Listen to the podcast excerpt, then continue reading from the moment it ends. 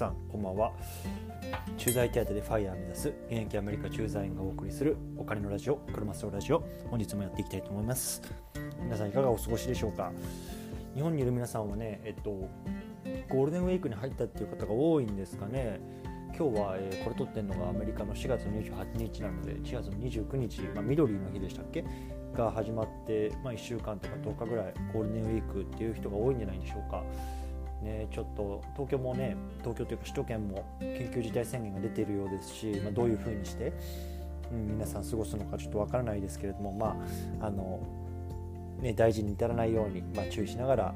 楽しんでいただければなと思います。はい、ということで今日もやっていきたいと思うんですけれども今日のねテーマはね妹といとこの結婚式が1週間の間に2回ありました。やっぱり自由が欲しいというようなテーマで、えー、と話していきたいと思います。はいであのまあ、本当に今日はテーマの通りなんですけれども実は、えっと、僕の妹が、えっと、1週間前に、えっと、結婚式を挙げました。で、まあ、親族だけのすごく小さなやつだったんですけれどもあの挙げましたと。で実はねあの僕のいとこも今日あの祝日なので、まあ、結婚式をしてて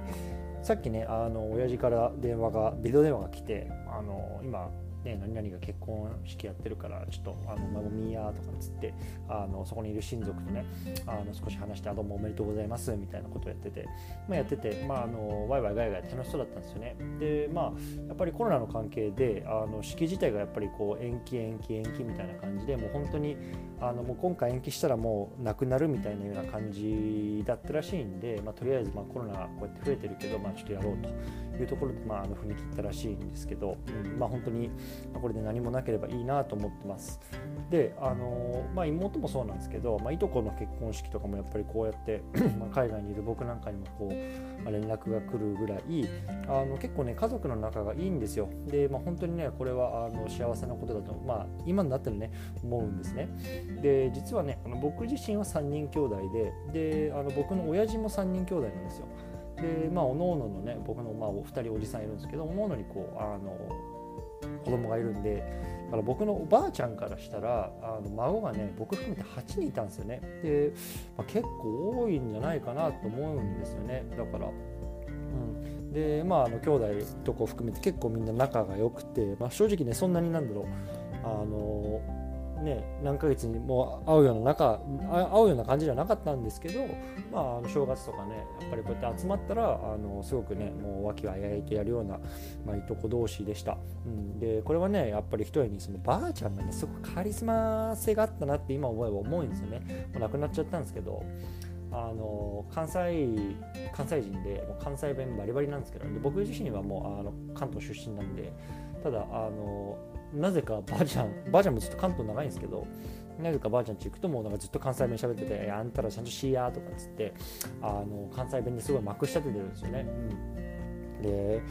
あのこれ後から聞いた話なんですけど、まあ、そのばあちゃんが死んで、まあ、遺言っていうんですかね。ってなった時にあの、まあ、私の遺産をこうこうこう残しますと。ただあの、まあ、僕の親父含めて兄弟3人で、まあ、本当に後腐れなくもうあのスパッとやって仲良くやってほしいと。もうそれだけが、私の願いですみたいなあの感じで書いてあったらしいんですよね。だからなんだろう。そのやっぱりかばあちゃんがまあそのまあカリスマ性があったというかこうしつけをしっかりしてくれてたおかげなのか分かんないけど、まあ、今でもこうやってねあの家族とかいいとこがすごく仲良くて、まあ、すごくあの喜ばしいことだな、うん、思ってます。はい。でまあ、あのそれは置いといてでやっぱり僕がね今回の件で思ったのはあの、まあ、今回多分どうせねあのお呼ばれしたとしてもコロナで帰ることはできなかったと思うんだけどそのもしねその帰れたとしコロナじゃなかったとしてねじゃ本当に帰れたかなってあの思ったんですね。であの、まあ、正直多分帰れなかったと思うんですよ。でなぜかっていうとやっぱり会社の仕事があるからその、まあ、時間であったりとかその場所っていうのはこうどうしても縛られてしまっているっていうところが大きいですよね。でこれがねもし僕がその例えばもうお金に余裕があってその会社のために仕事のために働かなくてもいいっていうような状態であれば多分あの飛んでいったと思うんですよね。で妹のやつも出てでいとこのやつも出て、まあ、少しゆっくりこう家族との時間を過ごしてこう帰ってくるとその間例えばねそのあの自由にこうなんだろうパソコン1であればどこでも仕事ができるような状態にしておけば前ならし、まあ、時間とお金に、えー、間と場所にこう縛られなくてもあの、まあ、どこでもこうお金が入ってくるようなこう仕組みがあったあったらそういうことができたと思うんですよね。うん、だからその、まあ、僕がやっぱりあのこう、まあ、自由を目指すためにお金がお金を稼ぐとかお金をこう生むっていうところにこうフォーカスしてるのってやっぱりこういうところだと思っていてで僕自身はやっぱりそのアメリカにも家族がいる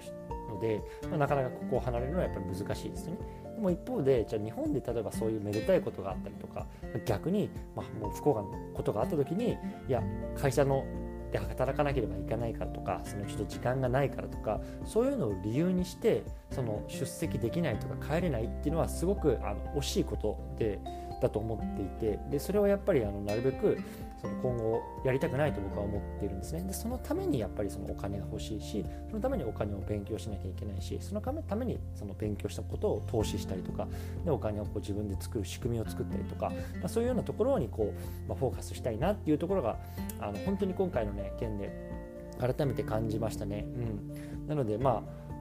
はい、今回はちょっとそういうようなところで話をこうまとめたいと思うんですけれどもやっぱりその、まあ、お金があることによってその時間とかその場所にとらわれずにこう自由にそのまあ国境を越えて日本アメリカっていうのをこう行き来できて、まあ、そういうようなねやっぱり家族との時間とかその大切な人との時間とかっていうのをこうきちんとこう過ごせるっていうところがねやっぱり、まあ、あの僕の究極の目標かなというところをね今回の件でまあ改めて感じたという話でした。はい、ということで、まあ、今日はこの辺にして終わりたいと思うんですけれども、まあ、この番組はですねこのアメリカからこういうお金の話とかこう自由な人生について考えるっていうのをねテーマにあのこう毎日配信しています。でこの番組が面白いなとか、まあ、またちょっと聞いてもいいなとか思った方はぜひねあのフォローしたりとかこう引き続き聞いてもらえると、まあ、あの励みになりますのでぜひよろしくお願いします。ということで今日はこの辺にしたいと思います。さよなら。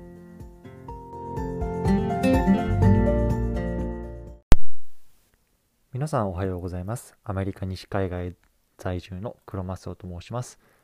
仮想通貨を生活の一部にをモットーにブログや音声を通じて主にアメリカでの仮想通貨に関する情報を発信をしています。この番組では普段の生活に仮想通貨を取り入れたらどうなるのかっていうのを本場のアメリカでの実体験をもとに語っていきます。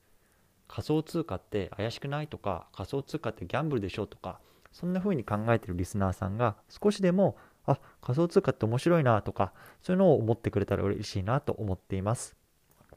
ということで早速今日の本題なんですけれども